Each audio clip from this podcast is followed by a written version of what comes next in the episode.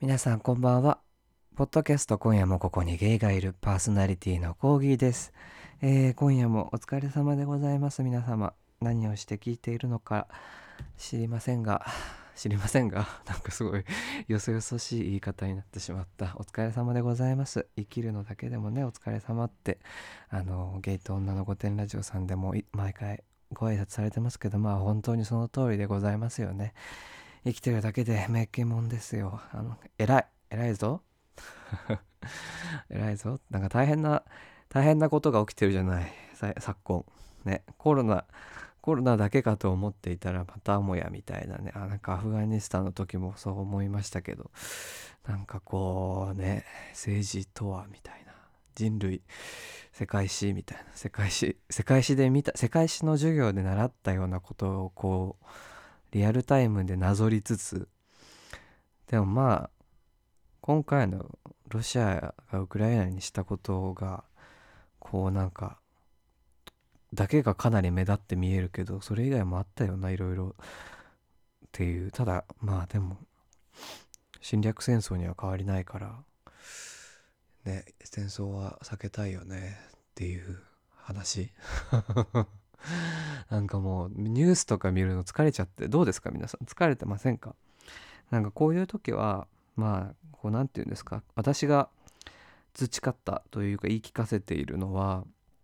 まあ共感範囲を狭めるって自分の共感範囲共感っていうのは共に感じるで共感。共感範囲を狭めるっていうそのコントロールをするっていうのがこういう時はかなり大事だと思うんですよね。やっぱりこう Twitter とかさ Instagram とか、まあ、TikTok とか SNS ニュースとか、まあ、テレビとかラジオとかいろんな情報が入ってくる世の中でまあ私とせの同じ世代とか私より若い世代は本当にこうもう情報にまみれて育ったもう情報情報のこうムクロじゃない？なんかこう情報道具みたいな。情報に固められ情報に練られ情報にこう凝り凝り固まれこうぐしゃぐしゃにされ組み組み上げられ。我らは情報の土偶であると。私は思うわけだ。こうね埴輪のような感じでこう両手を今上げてますけども。そんな中でやっぱりこう情報自分が得る情報の量のコントロールをするっていうのはかなりメンタルヘルスにとって大事なことであるっていうふうに私は思うんだな。そうだから私はあんまりニュースは見ない。とりあえずテレビはね全然まあもともとねテレビ見ないんですけどテレビはつけないようにしてツイッターもあのフォロワーゼロのアカウントをも一つ持ってるんですけど前はそのアカウントはこう自分のネガティブな感情を吐き出すためだけのアカウントっていうすごい暗い人間がやることをしてたんですけどそのアカウントでこう BBC とかあのなんていうの CNN とか外国のニュースメディアのツイッターアカウントだけフォローしてるもうフォロー数を30以上にしないって決めてるしかもフォロワー数ゼロの鍵アカを私持ってて。それで最低限の情報収集だけして日々を過ごすっていうのをやってこうツイッター引きこもりをやってるんですね。あのそう。まあかなりいいですよ。あの一応世間の流れは知りつつこう余計なことを選ばないかつこう第二言語。自分の第一言語じゃない。日本私の場合は日本語じゃない。あのニュースで見ると一回その本頭の中で翻訳するっていうワンクッションが置かれるからなんかこう直でくるダメージが少ないっていうのとあとはやっぱり海外のメディアの方がこう自殺とかこう何て言うの殺人とかそういうバイオレンスな描写を扱うことに対するこうリテラシーみたいなものがやっぱりメディアとして、まあ、進んでる国の方が、まあ、先進国として当たり前だってほしいんですけど多いのでそういうのが配慮がされてるニュースメディアだけをあのフォローしてるアカウントを私は作っているのでそれでこう布団の中で閉じこもるようにしながら SNS を最近は見ていますね。はい。そんな感じですかね。ねなんかこういう時に何もできないよねって思いませんか？何もできないよね。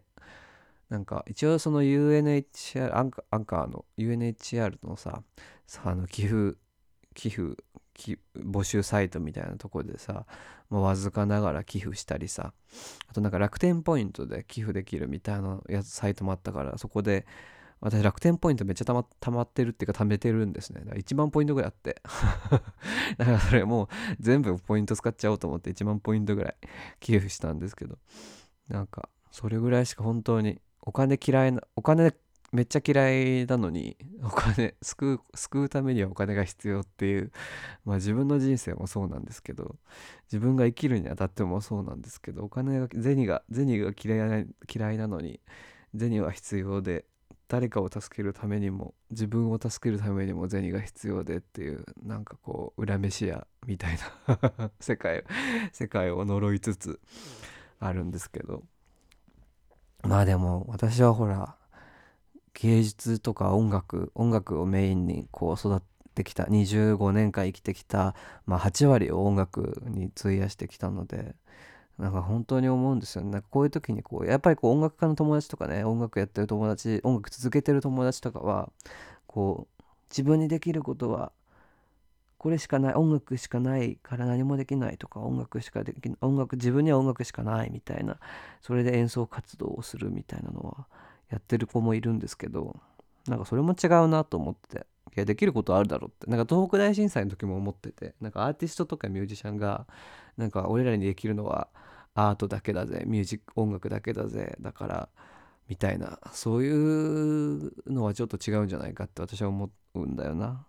いやあるだろう。もっと被災地に行ってあの土砂をかき分ける手伝いもしたっていいだろうしその稼いだ金を印税を全て寄付するとかもっといろいろあるだろうとかチャリティーイベント開催するとかいろいろあるだろうって思ったんですけどなかなかねまあそんな人のことばっか言っててもしょうがないしっていう。こと。愚痴か？これは。これは愚痴か？よくね冒頭で愚痴を挟むのはよくないよくないなと思ってね。でもなんかこう音楽とかね芸術とかも私がこの長い長い長い年数って言ったら20 20数年ですけど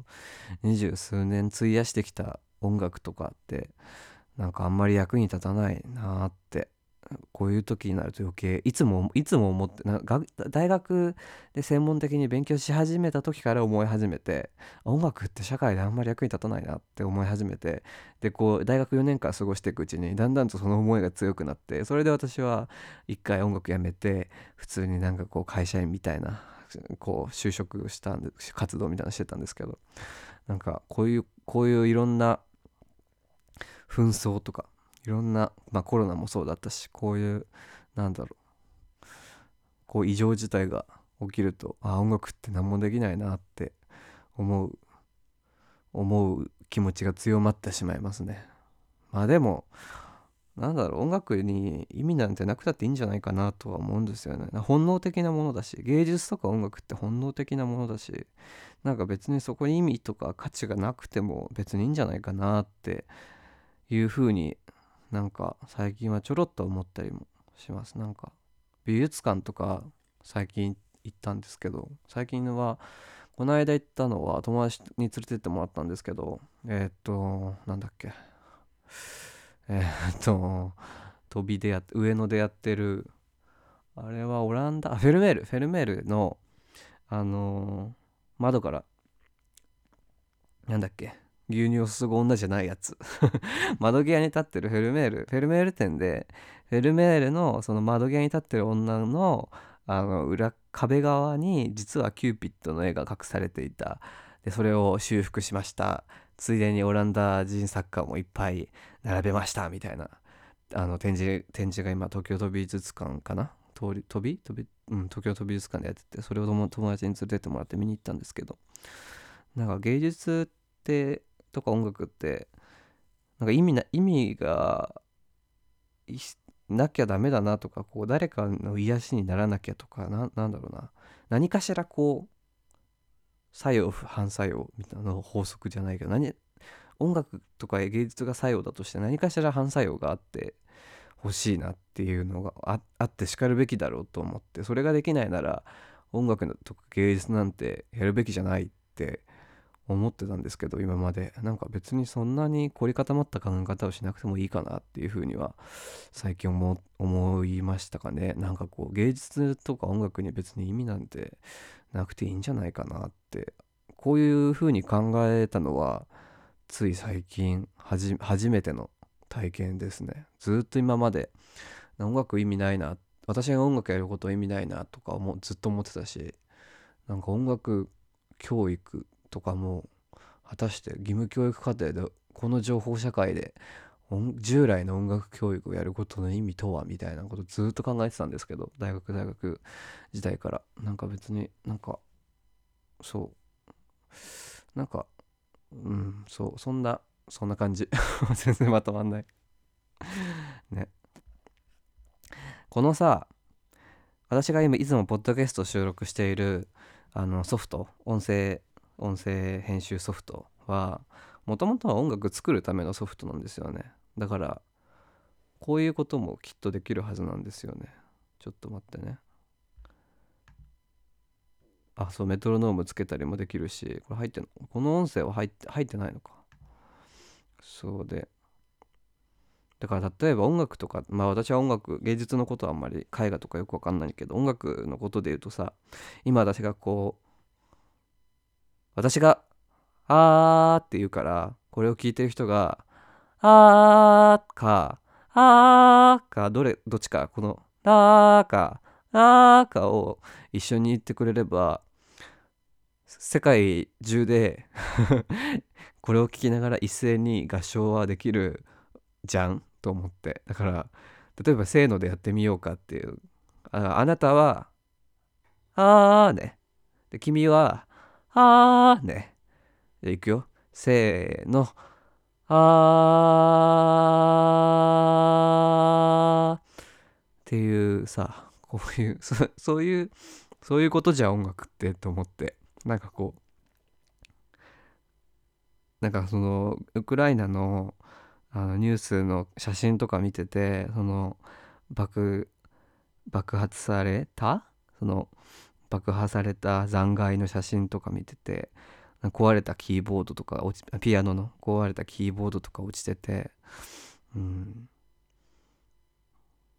あそういえば私は別にキーボードがなくても私の頭の中で鳴ってる音を出せばキーボードの代わりになる。つまり私は歩くキーボードであるということを思い直してそういえばそうだと思って。私はそういう訓練を積んだから他の人他の音楽家とか音楽を勉強した人と同じように同じような訓練を受けたから私は歩く楽器であるっていうことは思い出して、うん、なんかちょっと元気になったっていうかなんか思い直した。なんか気持ちを思い直した。だから音楽編集ソフトを使うとこういうことができるわけですね。ちょっと魔法みたいですけどやってみましょうか。ちょっと。時間かかるけどこれは編集でカットすればいいから。じゃあちょっと今から今までやったことない 今までポッドキャストでやったことないことをこの初めてこのポッドキャスト収録用に使ってる音声編集ソフトで今からやります。321ドン。ララ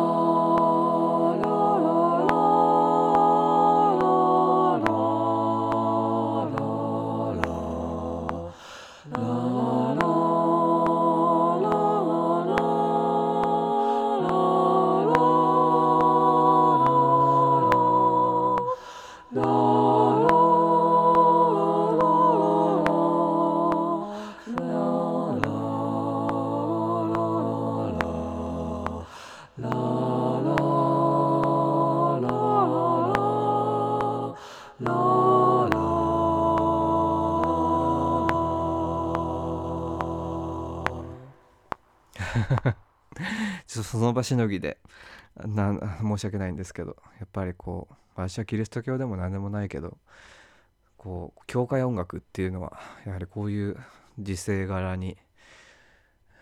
合う合うというか、まあ、合わざるを得ないよねっていう感じですね。どうですか？やってみました。一人で全部全部俺アメージンググレース。全部全部俺が一人でやるアメージンググレースでした。じゃあ今日もやっていこうかな。ポッドキャストってやつをな。よし。元気は出さずでいいんだよ。とりあえず私の声に身を委ねてください。はい。なんか昔誰かが言ってたなんかコーギーさんが一人喋りしてる回を聞くのが一番落ち着くってそういう声があるなら私は喋ろうと思います。ではポッドキャスト今夜もここにゲイがいる。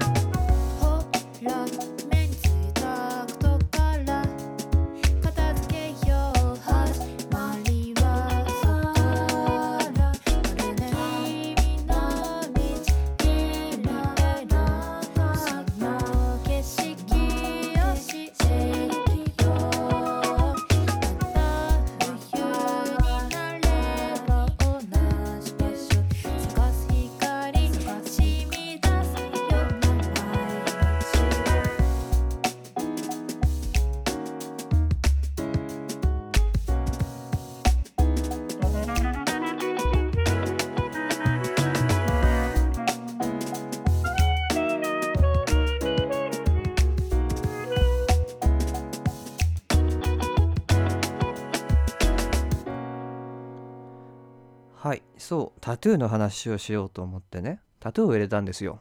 まあ私のツイッターやらインスタグラムコーギーのツイッターあの番組アカウントじゃなくてコーギーのツイッター、えーやインスタをフォローしてくださってる方はもうすでに見たかもしれないんですけど人生で初めてタトゥーを入れてきたんですね。まあなんでタトゥーを入れたの？っていうのは まあ完全にまあ昔からなんとなくこう入れてみたいなみたいなうっすらとした気持ちはあったんですけど、まあ、ちょっとそこにこう弾みをつけたのがまあ昨今のあの 世界世界的不安定さとあと自身の自身のメンタルバランスの不安定さがこう拍車をかけなんかこうまあねそう。でもう勢いでね入れ入れようと思ってこう入れたわけなんですけれどもえーっとそう。で初めてだったからいろいろね話してみようかなと思って。タトゥー入れに行ってなんかまずタトゥー日本でタトゥーを入れられるな私の場合はほらタトゥーを入れるとさデメリットってあるじゃない？こう温泉に入れないとかプールに入れないとかあとはこう一部のジムはタトゥー出入り禁止ですみたいなのもあるけどなんかそのデメ日本日本におけるタトゥーを入れることのデメリットを見た時に別に私温泉行かないし プールも別に入らないしじゃあよくねと思ってデメリットそんなにないなと思ってで MRI とかもう普通に入れるから別にもうデメリットなくねと思ってじゃあじゃあ入れようそのなんか自分が自分が気に入っている自分を支えてくれた言葉とか詩とかアートををこう自分の体にまとう刻みつけるってあの人生でやってみていいことなんじゃないかなって思ったのがまあきっかけだったんですね。で最初お医者さんにね止められたんです。タトゥーは入れるのはちょっとやめときましょうって。なんかこう薬で肺になってる状態かもしれないからとか、まあ、持病の持病のあれで、まあ、そう状態って言われるいわゆる肺の状態高まってる状態だからなのかもしれないからタトゥーはやめときましょうみたいな話をされてて。でなんかドクターストップ的な。でもそんなこと関係ないじゃんみたいな。そんな私の体に起きることを私の私が判断できないってどういうことと思ってそんなの奴隷と一緒じゃないかって。私の体でやることなんだから意思決定のその主導権は私にあるだろうと思って腹が立ってきて それもあってよし入れるぞっていう気持ちがより一層高まったんですけどまあまず日本でタトゥー入れるぞってなったらどうやったらいいかっていうのは基本的にはそのなんか相場をまず調べた方がいいと思うんですね私は。値段の相場。結構そのタトゥー見習いの人がやだけがやってるタトゥースタジオタトゥーショップとかもあるし値段がべらぼうに高い。もうこうなんていうの？特定のお客さんをしか相手にしてないから値段設定も相場よりちょっと高めとかいろいろあって。でこう女性が入りやすい。タトゥースタジオですって言ってるところとか逆にこう全然サイトの情報とかもないもういわゆる昔ながらのジャパニーズスタイル日本の和彫りって呼ばれるジャパニーズスタイルの、まあ、ヤクザヤクザ文化ヤクザが入れてる海外の人がヤクザって言ったらもう想像するような入れ墨みたいな そういういわゆる和彫りだけをやってるところとかはウェブサイトとかホームページとかないところもあるのからなんかこういろいろネットで調べてえなんか結構一番いい方法私なりに日本でタトゥーを入れるならこうした方がいいんじゃないかなって一番いいなと思うのはインスタグラムを持ってる人インスタグラムで自分自身の過去の作品を載せているタトゥーの堀師さんタトゥーアーティストあるいはタトゥーショップをまずいくつか見つけてみるといいと思います。で、それで過去の作品が写真でインスタグラムでいっぱい載ってるじゃない？で、それで確認して、あ、こういう掘り方をするんだなとか、こういうジャンルも受け入れてるんだなとか、で、立地はここで、料金設定はこれで、ってちゃんと書いてあるなって見れるし、あ衛生環境、その注射針、あ、注射針じゃねえ、針をちゃんと取り替えてますとか、ちゃんとそういうふうに明記があるかとかどうか。で、そういうのも情報がちゃんと載ってるかどうかっていうのをまずネットで調べてで私が言ったのはかつ自分の家から近いことそしてなんかこうカウンセリングをやってくれるその施術施術一回施術日施術をする日の前に一回お店に行って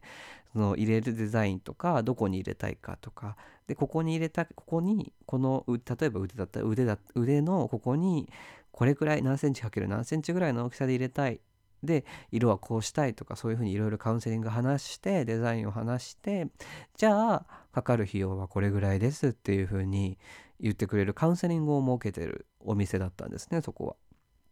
で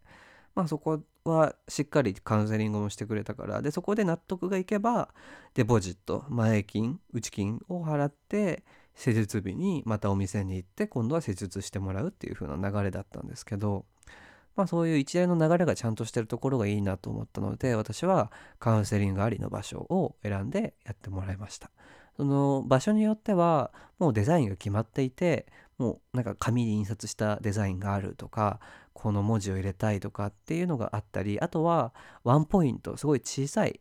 タトゥーとかを入れたい場合簡単なタトゥーを入れたい場合はもう持ち込んでその日その場で入れてもらえるっていうタトゥーのお店も結構増えている。東京都内では結構増えているらしいです。タトゥー堀師さんに聞いたところ、うん、で私の場合は一回カウンセリング受けてでそう入れてもらったんですよね。私が受けたのはねインスクライブタトゥーっていうまあえー、と東京都内に3店舗出しているあの会社お店で、えー、と上野と池袋と新宿に3店舗出てるのかな？そこで、えー、とそこを利用しました。なんかねエリアごとにも結構あのジャンル違いとかあるみたいでやっぱ上野とかあっちの台東区とか両国とかあっちの方行くと昔ながらの和彫りを専門にしてるお店とかもやっぱり多いみたい。ですね。それはなんかこう伝統的というか伝統にのっとってというか下町的なのがあるのかもしれないし。あとはなんか渋谷とか代官山とか青山とかあっちの方あの南？南？南って言っていいのか分かんないけど渋谷の方に結構おしゃれなタトゥースタジオとか女性彫り師女性施術師がいますよとかあの内装もこうおしゃれですよみたいなのが結構流行ってるらしいですね。っていうようなあの雑感を得ました。で私はそこに行ってカウンセリングしてもらってまず最初に入れたタトゥーがえー、っと自分が好きなチェコ出身のでドイツ語の詩を書いて有名なリルケっていう詩人がいるんですけどチェコ出身だっけ？えー、っとリルケリルケどこ出身だっけな？ちょっと待ってね。リルケはプラハ生まれだ。プラハ生まれ。だからチェコ今のチェコだね。今のチェコ？チェコ？チェコずっと昔もチェコか？プラハ生まれでオーストリアの軍人だった父あこれ関係ないわ。今リルケ刺繍のあの帯を見てるんですけど。そう。でえっ、ー、とリルケっていう詩人が私は昔から好きでその詩の中であの映画のさ「ジョジョラビット」って見た人いますかね？映画の「ジョジョラビット」で引用されててちょっと話題になったんですけどリルケの詩でその生き続けよ絶望があ違う違う全てを経験せよ。美も恐怖も生き続けよ絶望が最後ではないっていう詩があるんですね。Lass dir alles geschehen, Schönheit und Schrecken, man muss nur gehen, kein Gefühl ist das fernst. っていう詩があるんですけど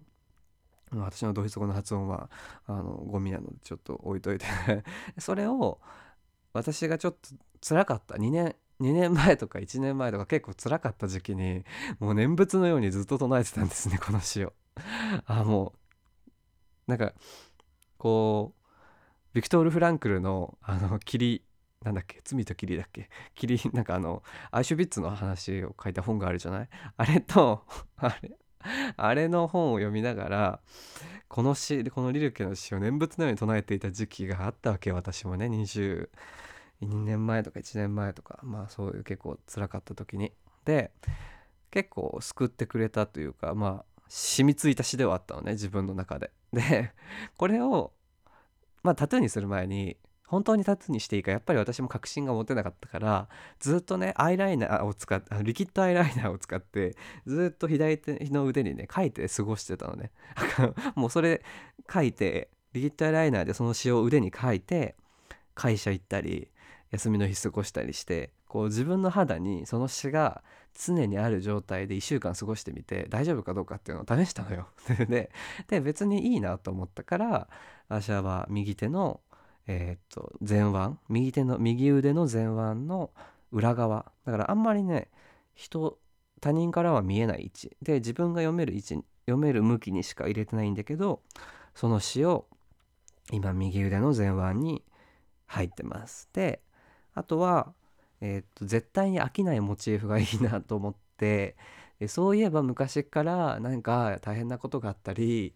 した時に公園とか外に出てなんかベンチとかで一人ぼっちで過ごすことがまあ昔から多かったんですけど私はネクラなので。でそういう時に上を見上げてあったものはそういえば木の枝だったなと思ってじゃあ枝のモチーフをどっかに入れたいなと思ってそれで選んだのがえっ、とまああのツイッターとかインスタグラム見れば私のタトゥー載ってるんで見れるんですけど左腕の前腕にはこう前腕をちょっとカーブして覆い内側から外側に向かってこうカーブして覆うように枝のタトゥーを木の枝のタトゥーを入れてもらいました。ちょっと血管毛細血管みたいな仕上がりになってるんですけどまあかなり気に入っているタトゥーではありますね。でこの枝はなんか後々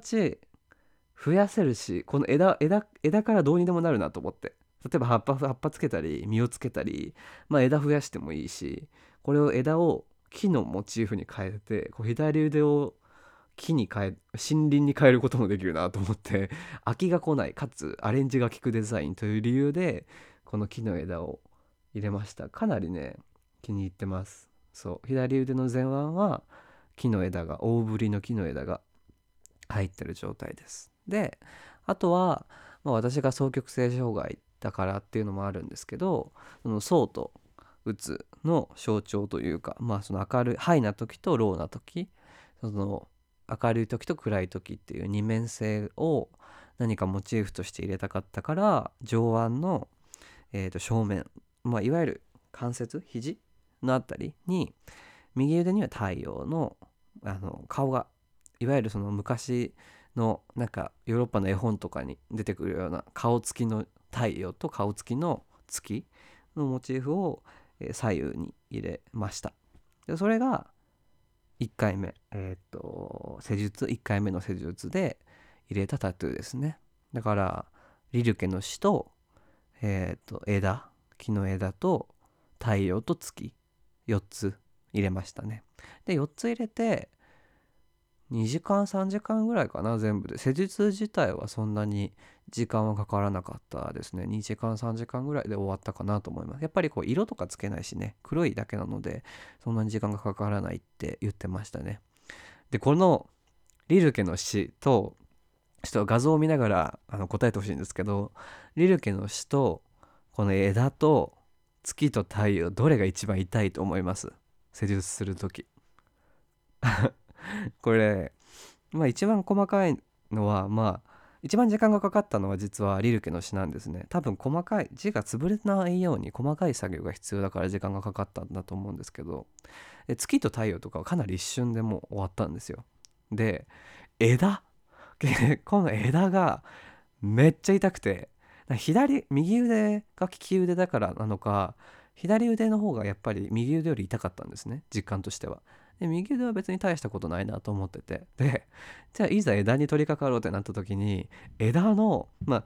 枝の先はいいんですよ。この手首のあたりとかあの前腕の裏側とかは良くて。あの肘？肘に近づくにつれてもうマジで痛くて肘がなんかどうやら肘が一番痛いらしい。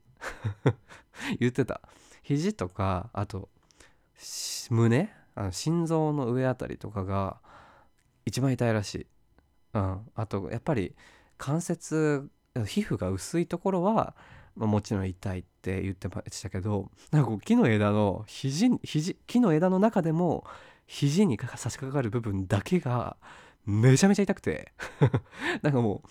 どぎもを抜く抜くぐらいえそこが痛いの？みたいな。予想してなかったから。で木の枝を順調に掘っていってまあ別に痛くないなってこうだんだんブイーンっていってブイーンってこう枝がどんどん増えていってブイーンっていって先の方に近づく肘の方に近づくにつれてえみたいな。こうなんていうの実感といえばまあその針がモーターで動いてるからこう音としては歯医者なわけだな。歯医者で歯医者のあの歯を抜く時のウィーンっていう音を聞きながらこう直に左肘の骨にこう振動を感じながらこうダカダカダカダカッと なんて言うんだろう。ホチキスを連打されるみたいな感じの痛みで「おう」ってちっちゃい声で言っちゃったんですけど左肘はマジで。肘肘はやめといた方が いいかもしれない。でもそれ以外はね全然痛くなかったよ。もうなんか本当にすぐ終わったしもう全然パパって感じで終わりました。なんかやっぱりシンプルなデザインとかレタリング文字とかだと全然もうほぼ痛みない感じでしたね。別に特になんだろう記憶に残るほどの痛みは全然ないです。だからそんなに心配することないかなっていうふうにはあの体感で思いましたね。でそう。で2回目の施術に行ったんですねその後。2回目の施術はこれもツイッターに載せてるんですけど写真ツイッターとインスタに載せてるんですけどオオギワシハーピーイーグルっていう全長2メートルもある大きなワシアマゾンにしか住んでないと呼ばれているワシが私は好きな鳥なんですけどそれを右肩と右上腕を覆うように結構リアルな質感でオオギワシの横顔を入れてもらいました。これはやっぱちょっとリアルで陰影とかもあるしもう羽の羽毛の部分とかぼかしとか羽毛の波とか結構でかいデザインになるからこれはちょっと時間かかった。このデザインだけで、まあ、3時間ぐらい23時間かかったかな。そう途中休憩も5分休憩とかを3回ぐらい挟んだかなそれでやりましただからかなりリアルにもう本当にうわ写真みたいって思うぐらいリアルな大際氏が今右肩にいますね。うん、でねこれでえーっとリルケの詩と枝と太陽付きで全部込みでえーっと10万いかないぐらい料金としては。うん。あのブランド物ののコート1着買えるぐらい。あれ違うな。このリルケの詩と木の枝と太陽と月と大際し合わせてブランド物のロングコート1着買えるぐらいの値段ですね。1 5 6かな？16、5、6になるかな？そう。だから意外とそんなにコート1着って考えるとまあ別にそんなかなっていうふうには思うんですけど。逆にワンポイントで1万円とかが相場なんですね。5000円からすごいちっちゃい。本当に3センチ ×3 センチとか5センチ ×5 センチで5000円から8000円違うな。8000円5000円から1万円ぐらいの相場らしくて。その方がもったいなくないと思っちゃって。なんかそんなちっちゃいのにそんなにかけるんだったらもっとガッといこうぜみたいな気持ちになって私は大きな扇橋が今右腕に入ってるんですけどやっぱタトゥーを入れてみて思ったのはなんかこうやっぱり強くなった気がしますね。まあ、痛みを乗り越えたっていう物理的なそういうなんか克服した感っていうのはいわゆるイニシエーション的なこう儀式的な通過儀礼的な面としてこう強くなった大人になった成熟したっていう印象を自分にこう植え付けることはできるんだろうけどそれとは別にこう自分が好きな言葉とか自分が好きなモチーフとか自分が好きな動物とかが自分の体に刻み込まれていてこれは私がまあ死んで燃やされるまでずっとまあちょっと多少のねあのもつれとかよなんていうの崩れは変化はあるけれどもしばらく長いことをここに居続けるんだって思うとこうずっと25年間生まれてからずっと感じてたこううっすらとした寂しさみたいなものがなんとなく和らいだ気がしてあこれはいいなって思った。なんかこう医者にかかって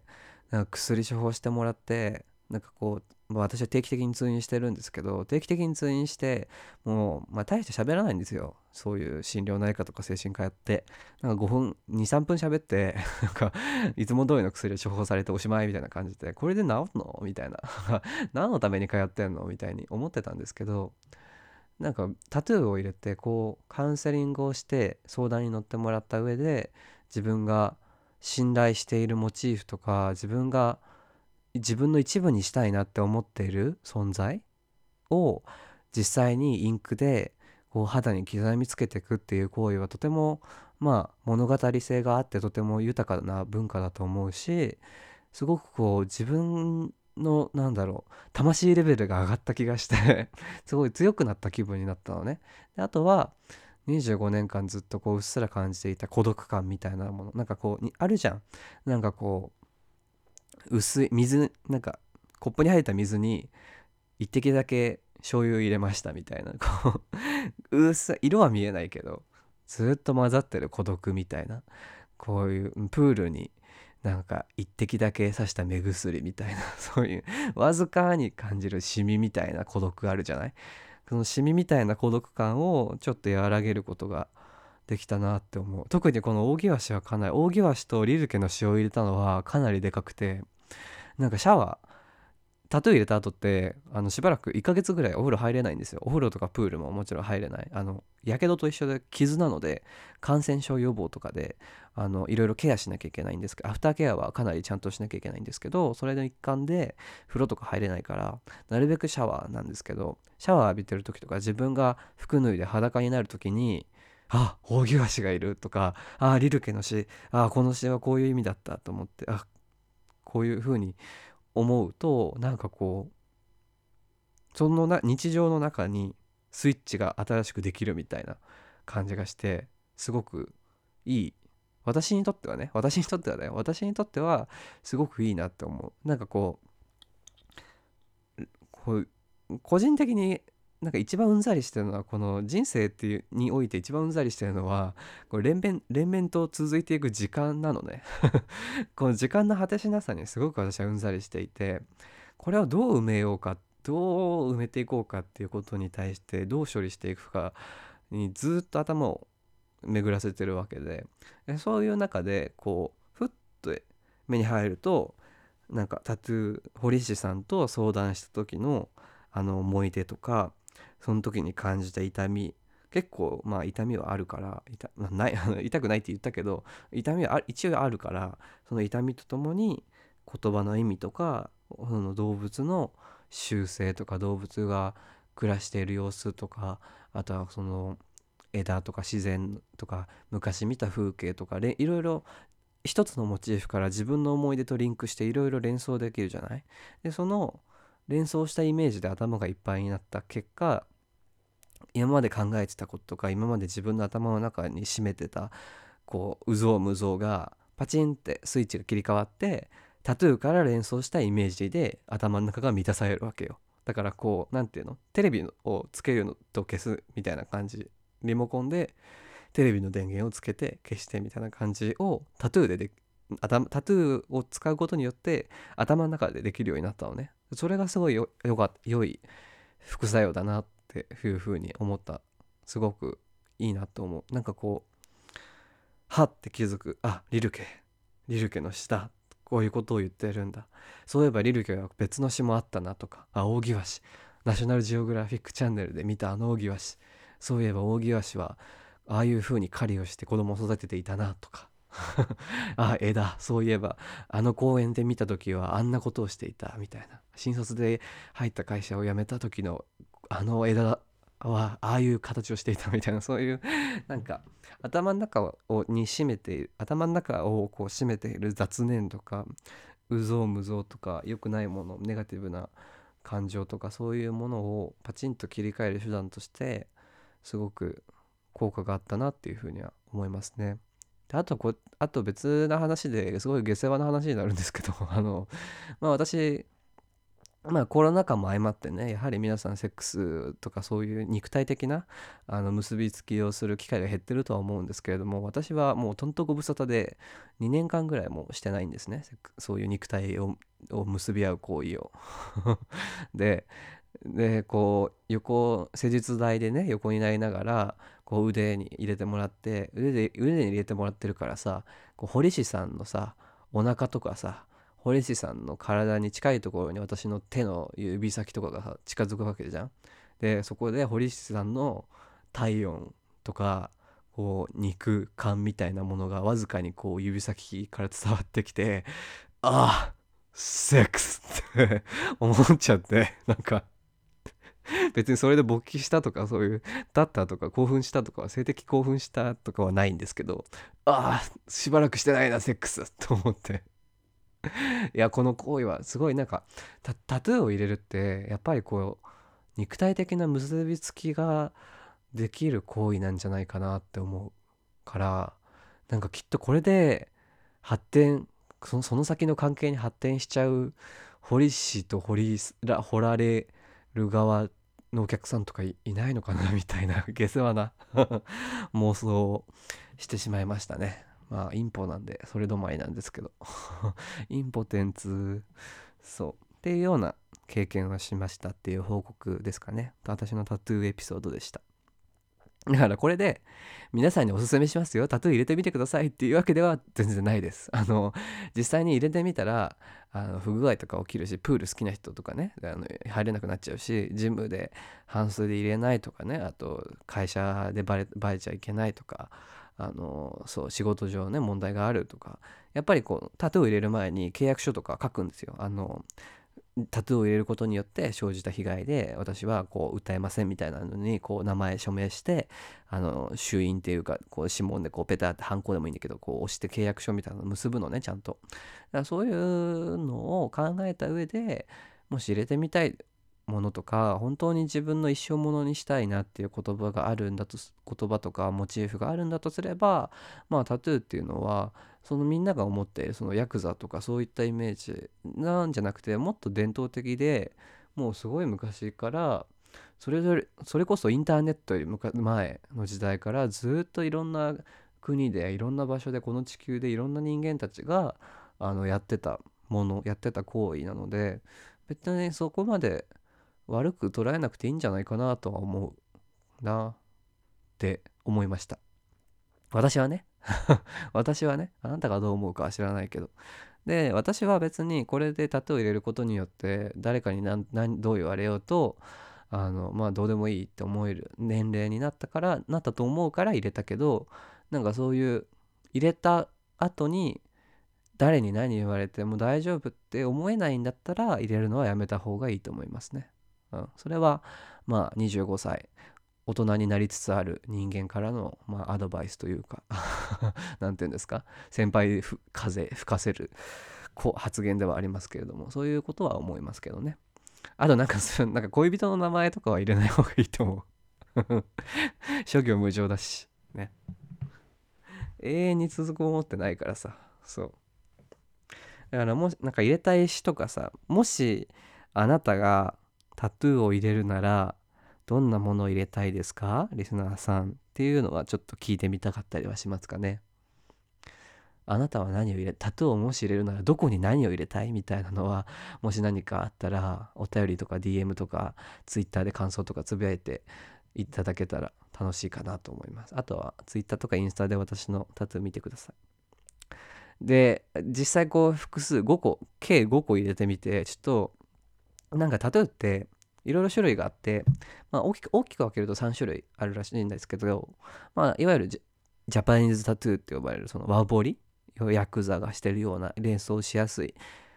ジャパニーズタトゥーなんか日本の神話とかあとはその桜とかボタンとか神話あとはそのなんだ婦人雷神とか般若とかそういうものをモチーフにして物語を体全体に結構大きい面積で彫るスタイルのジャパニーズスタイルと呼ばれているものとあとアメリカントラディショナルっていうまあいわゆる船乗りなのかなあれは。船乗りたちがやっていたタトゥーでそのどこどこの港に行った印として彫るタトゥー。どこどこの港に立ち寄れたら彫れるタトゥーみたいなのがあっていわゆるスタンプラリーみたいな感じでこう良いすごい長い旅路を経験してきた船乗りの象徴として体にどんどん各地のタトゥーが増えていくみたいな。いわゆるパッチワーク的にいろんなモチーフのタトゥーが体に増えていく。体のいろんなところに増えていく。でパッチワーク的な部分要素があるのがアメトラディショナルアメリカントラディショナルタトゥーらしいらしい詳しいことは調べてほしい。でもう一つ大きく分けて3つのうちのもう一つが、えー、とトライバルタトゥー。いわゆる部族部族とか民族的なタトゥーであの見たことあると思うんでサッカー選手とかあとはデイビッド・ベッカムとかあとドウェイン・ジョンソンとかがやってたりあとはオーストラリアのアボリジニとか日本で言えばアイヌ民族とかがやっていたそのトラ,、えートライバルタトゥー部族のタトゥーっていうのはそのやはり手作業その彫るものもう彫る道具も自然のものを使っていたから自然のトゲ植物のトゲとかえっ、とすごい細い繊維とかでインクも墨墨汁とかで作って自然のものから作っていたからそのその部族ごとにタトゥーが違っていたり部族ごとに決まったタトゥーがあったりしていてそのタトゥーを見ることによってこの部族の相手の部族を知るとか相手の部族の扱いを知るっていう風な歴史的な役割があった。それが、まあ、トライバルタトゥーっていうんですけど、まあ、大きく分けてそのさ3つ。でもっと細かく分けていくといろいろあるらしいんですけどその3つがに分かれていてでまあ今ではその3つがもう全部ごちゃ混ぜになってる感じもう世界的にももうタトゥーは結構普及してきているのでその3つはもうごちゃ混ぜになっていてもうオールジャンル対応してますよっていうタトゥーアーティストが多くなっているっていうのが現状らしいですね。で私が入れたのはどれかっていうとまあまあ、どれかっていうと、まあ、パッチワーク的なものですからアメリカントラディショナルというかまああそんなにアメリアメトラの要素はないんですけどデザイン的には要素はないんですけどそう。でなんか最近流行ってるのはすごい線がすごい細い線で描くコリアンタトゥーっていうのが女性たちにすごい人気らしいですね。ちっちゃいやつとか繊細なデザインとか細い線でこうなんていうの？なんか横顔だけ描くみたいな線で描くみたいなのが流行ってコリアンタトゥーって呼んでるらしいんですけどそういうのもあるみたいですね。で私はそのパッチワーク的に自分が入れたいものを入れたのでなんかやっぱりまあボーンディスカントリーとして ジャパニーズ一応ジャパニーズ国籍はジャパニーズなのでまあ国に対していろいろ思うところはあるけれども文化として和彫りを入れてみたいなと思ったので 実はこれでこのこの5個扇足入れたら終わりにこのタトゥーは最後にしようって思ってたんですけど別で、えっとこれから和彫りで、えっと虎と桜のモチーフと,、えっとボタンの花を入れます。和彫りで。入れてもらいます。もう予約は取ってあります。いつ入れるかは秘密です。いつ入れるか秘密です。でこれはでその入れたタトゥーは次の話にもつながるんですけどあのサポーターにだけ見せます。教えます。教えることにします。で次の話ね。ちょちょ終盤ですけど。えっ、とポッドキャスト今夜もここにゲイガイでサポータープログラムを始めました。まあ何のこっちゃっていうとまあいわゆるパトロン制度です。あの番組にあのパトロンとしてサポート金銭的にサポートしていいよという方はサブスク型で毎月、えー3ドルから、えー、と最高50ドルまで設定。3ドル、えー5ドルだと3ドル ?3 ドル5ドル10あ違う。3ドル5ドル10ドル30ドル50ドルかな。5個多分設けたと思うんですけど、えー、とサポートできる番組を金銭的にサポートできるプログラムを試験的に導入してみました、えー詳しいことは概要欄の説明のところから飛べます。まあいわゆるそのサブスクと同じでマンスリーの払いになって辞めたい時にいつでも辞めれるんですけどあのーまあそのパトレオンっていうあのシステムを使ってそのサポートプログラムを始めたのでそのパトレオンのサイトのあの概要欄にそのなぜサポータープログラムをやるやることを決めたかとかは書いた一応書いたんですけど、まあ、振り返ってみる。ななんだかんだ、まあ、簡潔に言うとポッドキャストを続けて早2019年からだからまあ早4年ぐらい経って全部計算してみたんですね今までかかったお金を。エクセルにまとめてあの帳簿的にまとめていてかかったお金を見たら結構かかってて。結構かかってて。でまあその今夜もここにゲイがいるだけじゃなくて若芸の至りの頃からも換算すると結構かかってて。でこれをこのポッドキャストを持続可能なものにして長く続けていくためにはやはり誰かのサポートが必要でもしサポートしたいと思ってくれる人がいててそのサポートする方法がないっていう状態が現状だったらそれはもったいないなと思ったので今回、えーここゲイ今夜ポッドキャスト今夜もここにゲイがいるのサポータープログラムを、えー導入してみました。なので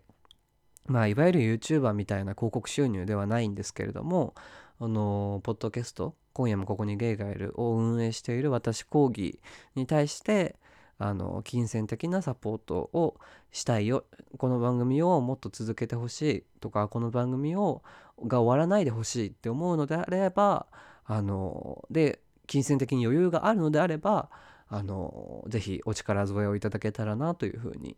思います。これは私からのお願いです。やっぱりこう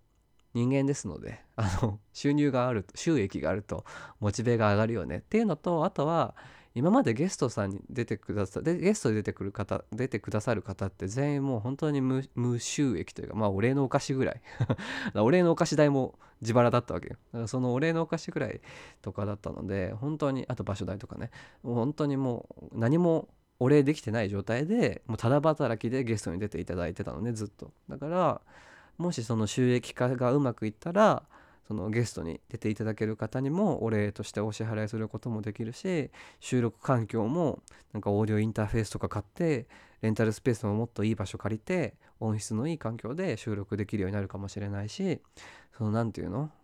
まあ例えが悪いですけどお金出さないとポッドキャストになんか出てくれないだろうみたいな人にも話が聞けるようになるかもしれない。ほら話を聞く力はあるけど 話を聞く相手が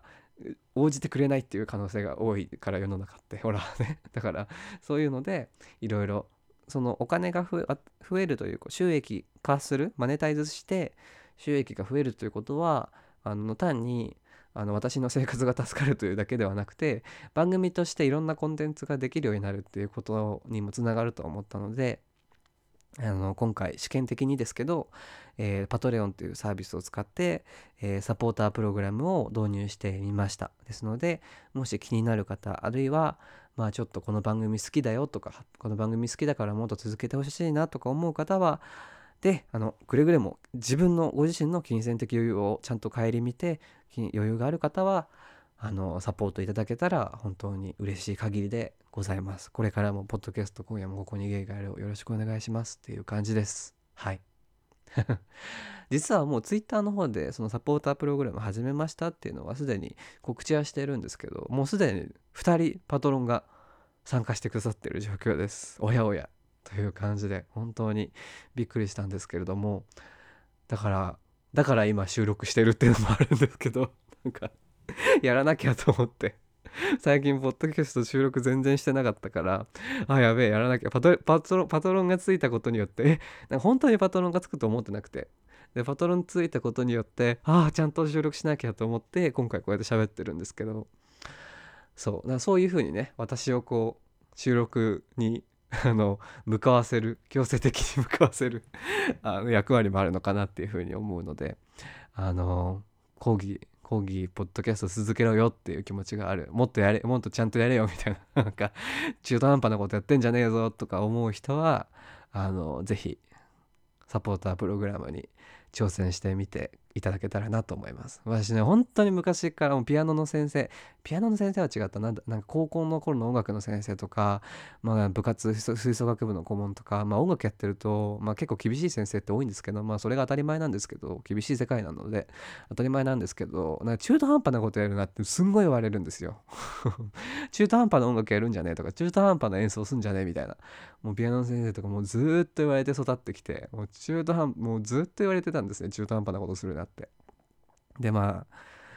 私もそろそろ中途半端なことやるのをポッドキャストでもこうやめようと思ってちょっとサポータープログラムっていうものがせっかくあるのであればやってみようかなというふうに思った次第でございます。大変厚かましいことだと思うんですよ。今まで無料で聞いてたものをななんだ急に金取んのかこらっていうふうな意見はもっともだと思うんですけど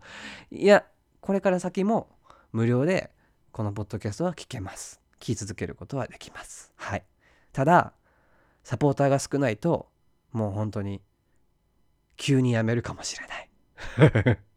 急にポッドキャストが終わるかもしれないし急に過去回のエピソードが全てネット上から削除されるかもしれません。そして加えて何より私は双極性障害と診断されているのでそういう気分のムラで過去のエピソードとか全部消したりすることが予想されます。脅し まあそんなのはね冗談冗談なんですけど、まあ、本当にそういつでもやめれると思いながらやってたんですけどサポータープログラムっていうものが入ってくるとそういうわけにはいかなくなってくるなと思うのでまあそういった変化も含めてこの番組がどういうふうにこれからなっていくのか私自身も興味があるので是非コミュニティをつくなんかここここ芸を聞いてくださってる方で結構いて人数人数とか再生回数的にも結構いてなんか一人喋りポッドキャストの割には結構いてでここ芸固定リスナーみたいなのもまあ数百名いてで、まあ、コミュニティはできつつあるんじゃないかなとは思っていてでそのコミュニティをもっと大きくするには何をしたらいいんだろうなって考えると銭必要なのではみたいな気持ちもちょっと 湧いてきていて。まあそのきな臭い話は置いといて。まあでもサポータープログラムっていうものがねちょっとやってみたので。で私は多分 YouTuber とかにはならないので。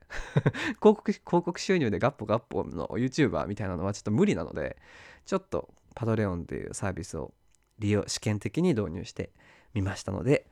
もし興味がある方は概要欄からリンクを踏んで飛んでみてサポートしてみていただけたらなと思います。やめたい時にいつでもやめれるので、あのちょっと手間ですけど、あの登録してみていただけたらな、チェックしてみていただけたらなと思います。という感じで今回は終わりにしようかなと思います。あ、57分も喋っちゃった。はい。ということで、えー、と今日は何の話したっけ？紛争の話とアメージング・グレースを歌って、えータトゥーの話とサポータープロプログラムの開始のお知らせでした、えー皆さんからのお便りも引き続きお待ちしております。はい。それでは今夜はこの辺で終わりにしましょう。良い夜をお過ごしください。おやすみなさい。コーギーでした。「